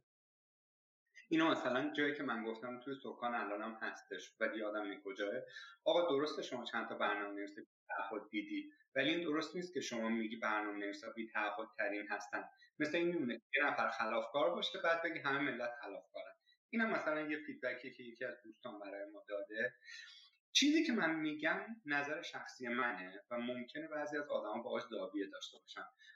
در این حال که به نظر بقیه احترام می‌ذارم کماکان من روی موضع خودم هستم. و بعد از مهاجرتم این موضوع به مراتب پررنگتر شده. بذار براتون مثال بزنم. طولش در طول 6 سالی که در واقع من به صورت در واقع full time full time نه اوایلش part time بعدش full time روی سکان کار می‌کردم. در حوزه تولید محتوا اگه یه همکاری کارش فقط ترجمه بود یعنی زبانش خوب بود حالا می‌گفت من در حوزه IT می‌خوام ترجمه کنم به طور میانگین مدت زمان همکاری ما طولانی تر بود نسبت به همون همکاری که دیولوپر بود و کار تولید محتوا هم می‌کرد. یعنی اون همکارایی که دیولوپر بودن حالا می‌گفتم ما دوست داریم توی سکان هم کار بکنیم. صد درصد یعنی من به مقاله نوشتم استفاده از صفات مطلق نشون از خام بودن گوینده است. ولی اینجا با علم به این چیزی که نوشتم دارم میگم. در صد درصد مواقع من بی تعهدی دیدم. از اون همکار استوکانی که دیولوپر بودن. خب این نکته. در پاسخ به قسمت دوم سوال شما خب الان که من دارم با شما گپ می‌زنم یه ساله که فقط توی یک شرکتی که خارج از ایران هست دارم کار می‌کنم و اطلاعاتی که دارم تجربیاتی که دارم خیلی محدوده. شما روی یک سال نمی‌تونی خیلی حساب باز بکنی. ولی اگه این سوال شما رو اینجوری از من بپرسید که در این موردی در این مدت یک سالی که در واقع با برنامه خارجی کار کردی آیا اونا هم بی می‌بینی؟ با ارز کنم یکی از تجربیاتی که توی همین کانادا داشتم یه در واقع مدیر فنی رو من می‌دیدم که بخش قابل توجهی از تایم شرکت رو روی پروژه شخصیش خود می‌داد خب؟ و این رو باز باید برگردیم به اون سوال قبلی نارنجی که مدیر عاملی که در شرکت نرم افزاری می‌زنه و نمی‌دونه نرم افزار چیه اینجوری پیچونده میشه. فقط منی که برنامه نویس هستم می‌دونستم مادم داره میپیچونه. چرا؟ خب مدیر عامل میاد می‌بینه طرف روی مکبوکش دو تا سه تا مانیتور گذاشته یه جا مثلا امیولیتور گذاشته یه جا فلان مثلا VS Code رو باز کرد و اینا بعد ذوق می‌کنه میگه هر کارمندم نگاه کن چند تا پنجره باز کرده داره کد می‌زنه و اینها. اما منی که تو این کار هستم می‌دونم که اون شرکت اصلا app اندروید نداره. چرا کارمندش باید مثلا Android Studio باز داشته باشه؟ stack نرم افزاری اون شرکت LAMP ه. چرا Node JS داره این آدم کد می‌زنه؟ خب؟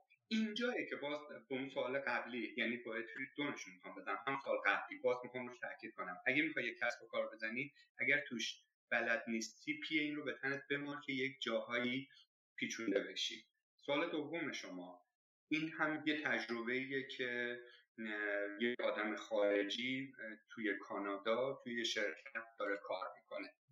این در مورد سوال شما اما یک جور دیگه هم به این قضیه باید نگاه بکنیم اینه که این 62 پادکستی که من در واقع افتخار مجریگریش رو داشتم با دوستان که صحبت می‌کنیم که در طول پادکست بعد از پادکست. به این نتیجه من رسیدم که در خارج از کشور مثلا عمدتا آمریکای شمالی یا اروپا طول عمر یک دیولوپر خوب در یک شرکت بین دو تا چهار سال هست. اگر یه آدمی مثلا بعد از دو سال از شرکت رفت نمی‌تونی قاعدتا نباید بهش بگی بی تعهد. اگر بیشترمون که هست چون چیزی که از یکی از همین پادکست ها من یاد گرفتم هر شرکت تا یک جایی می‌تونه به تو حقوق بده. اگر می‌خوای اون رده حقوقیت رو جابجا جا کنی باید شرکت عوض بکنی. بر همینه که این طول عمر شما کاری نداره. بعد از این گپمون بریم توی لینکدین هم آدمای ایرانی رو چک بکنیم هم آدمای خارجی. می‌بینید توی شرکت ها به طور میانگین همین دو تا چهار سال هست که من میگم رو. پس این رو نمیشه به عنوان بیتعهدی ولی من همکاریم چه به عنوان اینکه یه نفر رو استخدام کردم کد بزنه. چه کسی که دیولپر بوده خواسته تولید محتوا بکنه. چه کسی که خواسته آموزش بده و اینها. تجربه من تجربه بسیار موفقیه و اصلا این به این معنی نیست که در مورد همه اینجوریه. شاید من آدم چانسی بودم که این آدما به پستم خوردم بسیار عالی. پس در واقع شما با تجربه که تا این یه سال هم در کانادا داشتید یه مورد اینطور دیدید و اون رو هم به واسطه این می‌دونید که در واقع مدیر ضعیفی داشته اون فرد. صد درصد. بسیار عالی. دست شما درد نکنه. خیلی ممنونم. ببخشید که این سوال رو ازتون می‌پرسم ولی فکر می‌کنم که نکات خیلی زیادی رو میشه از جواب شما به این سوال یاد گرفت. طبق گفته خودتون توی اون بلاگی که توی سایت سوکان آکادمی نوشتین دو جا از کلمه تحقیر شدن استفاده کردید. یکی وقتی که نمی‌دونستین سئو چیه و اون دوست مدیر عاملتون در واقع با یه شکل بدی اینو واسهتون مطرح کرد. و دومین بار هم که توی حالا اون بلاگ اینجوری مطرح کردید اینجا ولی در واقع حالا باز دوباره یه مثلا شیرین تر انگار گذشت توی این خاطره که امروز تعریف کردین ولی دومین بار هم اونجایی بود که برنامه Staff Report که نوشته بودین ظرف سی ثانیه هک شده. این من خیلی جالبه و خیلی دوست دارم بدونم که چرا بهزاد مرادی سی ساله حالا سی یا سی خورده ای ساله با این تجربه تلخی که از جمله استفاده می‌کنه میگه نفس کشیدن برام سخت بود دیگه اون موقع. باز هم تلاشش رو ادامه داد متوقف نشد. نکشید کنار از این کاره و اینکه این تجربه تلخ در ادامه زندگیش برش چه شکلی شد؟ آیا همونقدر تلخ بود؟ و اینکه چه تاثیری روی روحیش گذاشت؟ آیا ضعیفترش کرد یا قویترش کرد در مقابل سختی ها درست سوال شما خیلی کوتاهه ولی من می‌خوام یه سر بیام اون اونجایی که گفتم سر سئو خیلی دوازای شدن بگم. باید قبلش یه چیز بگم که اصلا شاید بشه درس اخلاقی گرفت. من جالبه. اون روزی که این برای اینکه شاید یه نفر اون پست رو نخونده باشه همون شرکتی که گفتم من به صورت part time براش تولید محتوای PDF می‌کردم. بعد سایتش رو با فلش زدم و اینا. این داستان به اون ربط داره. و بعد از اینکه سایت رو ما براشون با HTML بالا آوردیم مدیر عامل شرکت یه دوستی داشت که certificate مایکروسافت رو داشت و این رو هم راست می‌گفت. یه جوونی بود که از من خیلی جوون تر بود و یه ذره حالا شاید رفتارش رفتار خام بود یا جبگیرانه بود هر چیزی که اونجوری برخورد کرد. ولی من دلیلش رو از جای دیگه می‌دونم که تو آمده بود اون جلسه مشکلات سایت رو بگه که به ما گفت سایت شما سئو شده. من فکر کنم سئو یه چیزی مثلا مثل کیکه مثل تیتابه. میشه خریدش. بعد واقعا نمی‌دونستم یه سری تکنیکه. که گفتم خب بریم ما هم بخریم و اونجا یه ذره مثلا خیلی جلسه خوب پیش نرفت که بعد از اون من رفتم در مورد سئو خوندم و یک سری چیزها در موردش یاد گرفتم. من همون روز صبحش یک جایی بودم که با یه جایی کار می‌کردم که یک آدمی که حدودا 65 سال بود یعنی جای پدر من بود رو من با یک لحنی جلوی مدیرعامل زایش کردم. یک فلان چیز رو بلد نبود. من به یه جور حالت مثلا پوزخند یا ریشخندی مثلا زایش کردم و احتمالا آدم خجالت کشیده و به ده ساعت نکشید که خدا گذاشت روی کاستم و یک آدمی جوانتر از من من رو زایه کرد که الان من به این نتیجه رسیدم. اگر یه کار بدی کردی و سریع یک feedback ی از کائنات گرفتی. بدونید خدا دوستتون داره. یعنی داره یه کشیده بهت می‌زنه میگه ای آدم نادرست کارت اشتباه بوده من به جای اینکه بعدا یه داستان بزرگتر سر پیاده کنم الان بهت یه hint دادم. من این رو اینجوری نگاه کردم و اگر اشتباه نکنم فردا رفتم از اون آدم 65 ساله دلجویی کردم و یک جورایی عذرخواهی کردن. و اینجوری من خیلی حتی خوش بعدن که فهمیدم داستان از کجا داره آب می‌خوره اون پسره رو هم گفتم که اصلا باید این اتفاق میافتاد که من یه درس زندگی بگیرم. سه و اینا که حالا چی کشف آدم یادش می‌گیره. این در مورد اینه و اون استاف ریپورت رو هم من گفتم. پاسخ سوال شما اینه که فکر می‌کنم این فقط مختص به من نیست بلکه آدم ها در طول زمان اصطلاحا پوست کلوفت میشن و الان اگر مثلا دیده باشید اون جایی که من به استاف ریپورت اشاره کردم خیلی با حس بهتر و لبخنددارتر نسبت اون زمانی که اون پست رو نوشتم بهش اشاره کردم.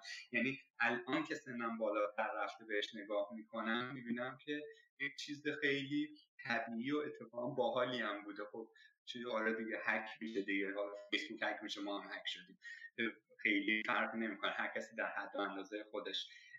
فکر می‌کنم آدم ها در طول زمان می‌بینن که دنیای دوروبرشون اونقدر باهاشون رفتار تلتیف و خوبی نشون نمیده و بعد از یه مدت می‌بینی که بخشی از زندگیه. من چیزی بیش از این راستش به ذهنم نمی‌رسه که بخوام به این در مورد این بگم. اما اینکه حالا ببینی الان چی جوری شده اینجا باید می‌خوام یه خبر بد بدم. باز این بسته به تجربه منه اصلا به این معنی نیست که درسته. از روزی که در واقع من وارد حوزه توسعه نرم افزار شدم یعنی از 29 30 سالگی تا الان که خدمتتون دارم صحبت می‌کنم این تجربه رو داشتم که سطح شعور آدم ها ضریب برعکس داره با سطح سوادشون یعنی در مورد من اینجا اینجوری بوده که هر کجایی که توی یک شرکت یک, یک نفر در جایگاه CTO بوده یا برنامه نویس ارشد بوده به مراتب کار باش سخت تر بوده یا از موضع بالا نگاه کرده یا اصلا در شهر خودش نمی‌بینی که یه چیزی رو بخواد برات آموزش بده. و این حداقل برای من خیلی کار رو سخت کرده و الان با تجربه یک ساله اینجا تجربه چند ساله ایران می‌تونم این نتیجه گیری رو برای من کنم که و تا الانم درست در اومده. هر کجایی توی یک مجموعه که وارد میشم کار می‌کنم در درصد قابل توجهی از موارد وقتی که یک نفر سطح سواد بسیار بالایی داره به همون میزان کار کردن باهاش سخته و این به نظرم خبر خوبی نیست. و امیدوارم منظورم رسونده باشه. بله خیلی جالب. و من فکر کنم که اون کلید واژه‌ای که من از صحبت شما الان اینجا متوجه شدم اون جاییه که شما رها نکردین کار رو و گذشت تا خودتون بزرگتر از اون سختیه شدید. درست میگم؟ امروز شیرینتر مطرحش می‌کنید تا سال 95 که اون بلاگو نوشتید مثلا. آره و حتی حدس می‌زنم. من اگر توفیق داشته باشم مثلا پنج سال دیگه با شما بشینیم مثلا یه گپی با هم دیگه بزنیم. الان دارم میگم تجربه من اینه که سی تی شرکت ها شرکت هایی که من توشون کار کردم آدم های بیشوری بودن. ولی شاید پنج سال آینده حتی این صفت رو هم استفاده نکنم. یعنی من دارم یه ذره از خامی فاصله می‌گیرم و پخته میشم. شاید این ادبیات تغییر بکنه. ولی الان در مورد اون حکیه خیلی باش من اوکی هم کنار میام. الان دارم میگم تجربه من نسبت به آدم های خیلی با سواد زیاد اینجوریه. و از اون طرف احتمال میدم که چند سال آینده نسبت به این هم خیلی ای نداشته باشم. بسیار عالی دست شما درد نکنه. آقای مرادی شما مترجمی زبان خوندی ولی وارد field کامپیوتر شدین چه در واقع برنامه نویسی آموزش میدین چه در واقع خودتون دیولوپر هستین. خواستم اینم به نظرتون چقدر تحصیلات دانشگاهی توی این کار اهمیت داره؟ چه توی موفقیتش و چه توی ورود به این کار؟ هم در عرصه ای که در کشور خودمون داشتید کار می‌کردید یعنی اون زمانی که توی کشور خودمون کار می‌کردیم و هم الان که در در واقع کانادا دارید کار می‌کنید. خب این سوال رو هم من به نوعی از بقیه دوستان پاسخش رو همیشه جویا شدم و جوابش رو هم ما قبلا دادیم ولی این رو الانی که من دارم به شما می‌خوام جواب بگم با پوست و گوشتم لمس کردم که دارم میگم. بعد از مهاجرت دارم این رو خدمتتون میگم. یه آدمی مثل من تحصیلات در واقع آکادمی که نرم نداشته. چون زبانش خوب بوده شروع کرده به صورت خودخوان یه چیزایی رو یاد گرفتن و ورود کرده و داره از این حوزه داره پول در میاره. این یه تعداد آدمه. چند درصد از آدم ها اینجوری اگر آمار استک اوورفلو رو مبنا قرار بدیم که هر ساله یک نظر سنجی می‌کنه چیزی در حدود 50 درصد توسعه دهنده های کل دنیا این مدلی یعنی تحصیلات آکادمیک نداشتن. خب تا اینجاش درست. حالا نکته ای که اینجا هست اینه که این رو هم حالا خیلی بازش نکنیم ولی حالا هم به عنوان یه چیز مثلا شوخی بگیم که دیگه اینم که تعارف نداریم که توی دانشگاه آدم ها خیلی چیزی یاد نمی‌گیرن فارغ از اینکه رشتهشون چی باشه. فکر می‌کنم فقط مثلا رشته پزشکی و این هاست که آدم ها توش یه چیزی یاد می‌گیرن. ولی بقیه رشته ها یه چیزهای تئوریکی مثلا مثلا من هم استادی که گفتم مفاهیم object oriented رو اون دوستم رو گرفتم بریم درس بده می‌گفت ما استاد ما بلد نیست منو صدا می‌کنه بیام پای تخت درس بدم و اینها. این مثلا عین کلامی که اون آدم می‌گفت. خب این رو هم اگر باور داشته باشیم که توی دانشگاه اتفاق عجیب غریبی نمیفته پس چه اتفاقی میفته که من مرادی الان اعتقاد دارم. یک نفری که سافتور خونده نسبت به منی که نخونده یک, یک به نوعی از در, در حوزه مفاهیم زیرساختی از من قوی تره تو دانشگاه که من دارم میگم چی درس چیز درس نمیدن چه اتفاقی میافته؟ اونجا یک سری چیزها رو یاد می‌گیریم مثل همین که مثل منی که درس مترجمی زبان رو خوندم با یک بابایی که آیلس نه گرفته من حدس می‌زنم احتمال اینکه من مترجم بهتری باشم بیشتره. چون یک سری اساتیدی داشتم که حداقل پنج کتاب ترجمه کردم آمدن ام پی تو اون چهار سال یک سری نکات ترجمه رو به من گفتن. ولی اون آدم فقط زبانش خوبه ممکنه بر اثر پایه شانس یا اصلا ذاتا طرف نگارش خوبی داشته باشه مترجم خوبی باشه. ولی حدس من بر اینه منی که آکادمیک این رو خوندم احتمالا چیز بهتری داشته باشم. من مثلا کسایی که در حوزه هنر و سینما هم هستن این رو می‌بینم که بازیگرای مثلا مطرح میگن. اونهایی که تحصیلات تئاتر و سینما رو خوندن به مراتب بازیگرهای بهتر میشن. در مورد ساعت و تخمه من نظری ندارم فقط اینو دارم نقل قول می‌کنم. حالا برگردیم به حوزه نرم افزار. نظر من بر اینه که اونهایی که درس این رو می‌خونن بسته به دانشگاهی که میرن یک سری چیزها رو یاد می‌گیرن که مادام که تو این شغل دارن کار می‌کنن به دردشون میاد. مثل دو تا چیزی که من مثلا اینجا تو پرسه استخدام در موردش به هچل افتادم. خوب نیست بگم ولی خب ما یه ذره خودمونی شدیم با کاربرا همه رو بگیم. در حوزه الگوریتم و data structure من شدیدا به مشکل خوردم اینجا در پروسه های استخدامی. چون آدمی بودم که توی پروژه هایی که کار کردم هیچ بار به مشکلی نخوردم که بخوام یک موضوع رو data structure ی بهش نگاه بکنم performance ی بهش نگاه بکنم. اینجا به مشکل خوردم. و این چیزها باعث میشه که شما از یک جای به بعد یک بین یک developer خوب و عالی فکر می‌کنم. اگر اشتباه نکنم چیز تعیین کنندش این باشه که این چیزهای زیر ساختی رو کیا چه کسایی بلد هستن. خب من حالا این از نقطه ضعف خودم گفتم. بعضی از من اوضاعشون خرابتره. حتی نمی‌دونن مثلا وب چطور، چطوری کار می‌کنه. HTTP چیه؟ HTTPS چی چیه؟ اما من اینها رو حداقل توی این حوزه تا تش رو رفتم. یعنی دیگه خوب می‌دونم که مثلا وب چه کار می‌کنه و اینها. ولی توی اون ریزکاری های خود توسعه نرم افزار من به مشکل خوردم. شما اگر بخواید در حوزه هوش مصنوعی کار بکنید اصلا شک نکنید که باید الگوریتم و دیتا استراکچر رو خوب بلد باشید. وگرنه به مشکل جدی می‌خورید. اگه یه نفری چند ساله داره کد می‌زنه به این مشکلات نخورده بدون رو پروژه عجیب غریب داره کد نمی‌زنه.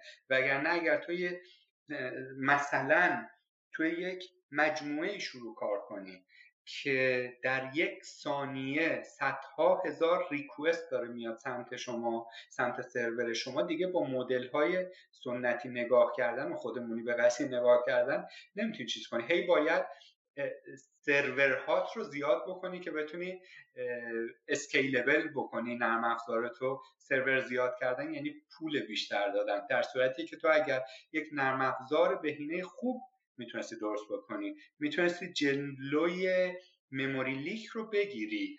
می‌تونستی garbage collection رو خوب ازش استفاده کنی. بدون اینکه یک دونه سرور فیزیکی بخوای بخری یک کد ترتمیز می نوشتی و همه این کارا می‌شد انجام بشه.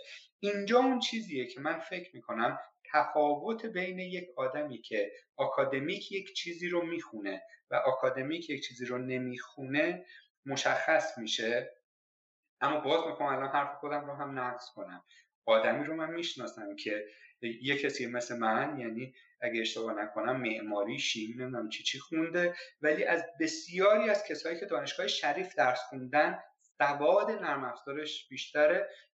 یه آدم خیلی باحال بدم نمیاد اگه اجازه بدید اسمش رو ببرم سمیر رحمانی. یکی از آدم های معروف اکوسیستم لینوکس ایران بود که ایشون هم از ایران رفته و کرجلاگ رو ایشون منج می‌کرد و با ایشون هم یه پادکستی ما رفتیم. یکی از باحالترین آدمایی که من در عمرم دیدم یکی از افتاده ترین آدمایی که من در عمرم دیدم و در این حال یکی از باسوادترین آدمهایی که من در عمرم دیدم.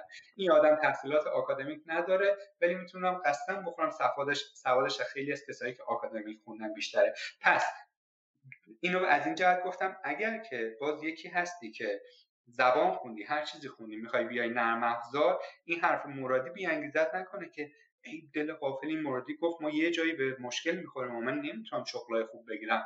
نمیگم نه.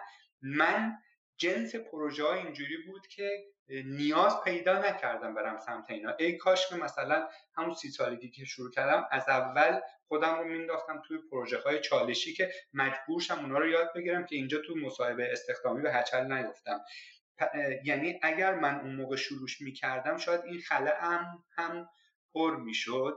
ولی این, اتفاقی بود که افتاد. پس جنبندی بکنم اونهایی که یک چیزی رو آکادمیک فارغ از رشته می‌خونن چیزهایی رو یاد می‌گیرن که به صورت سلف استادی کسی نمیاد بهت آموزش بده.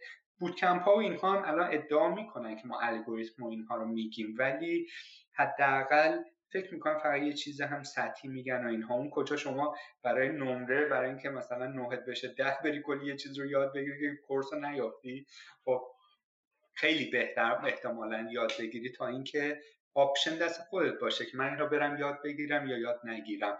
پس اونهایی که یه چیز رو آکادمیک می‌خونن یه سری چیزهای زیر ساختی رو بهتر یاد می‌گیرن فارغ از رشته.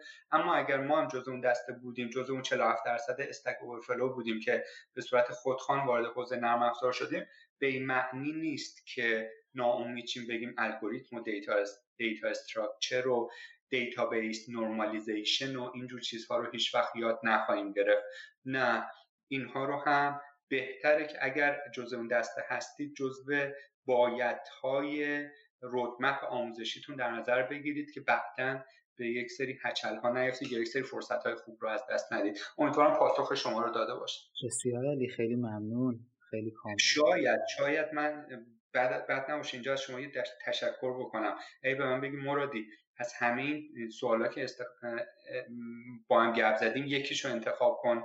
مثلا با کدوم بیشتر حال کردی؟ این سوال رو من خیلی دوست داشتم چون چیزیه که من لمسش کردم و بهاش رو دادم و بعدم نمیومد به آدم ها بگم که این این یه چیز بایدیه که باید حتما یادش بگیرید در این صورت نمیگم نمی‌تونی برنامه نویس بشی. برای پروژه کوچیک و دم دستی هزار سال دیگه هم شما به الگوریتم و دیتا استراکچر گذرتون نمیفته ولی اگر رو پروژه خفن می‌خواید کار بکنید چه داخل ایران چه خارج از ایران داخل ایران هم خیلی شرکت های خوب هست که از این کارا می‌کنن. مثل شرکت های مخابراتی و اینها و SMS ی و اینایی که از این RabbitMQ و اینها استفاده می‌کنن همشون یه جایی نیاز دارن که بهینه باشه. ولی اگه می‌خواید تو اون شرکت ها داخل ایران هم حتی کار کنید این چیزایی که باید یادش بگیرید و سوال بسیار باحال خوبی بود. دست شما درد. خیلی ممنون ازتون. مرسی از توضیحی که دادید برامون. تشکر می‌کنم.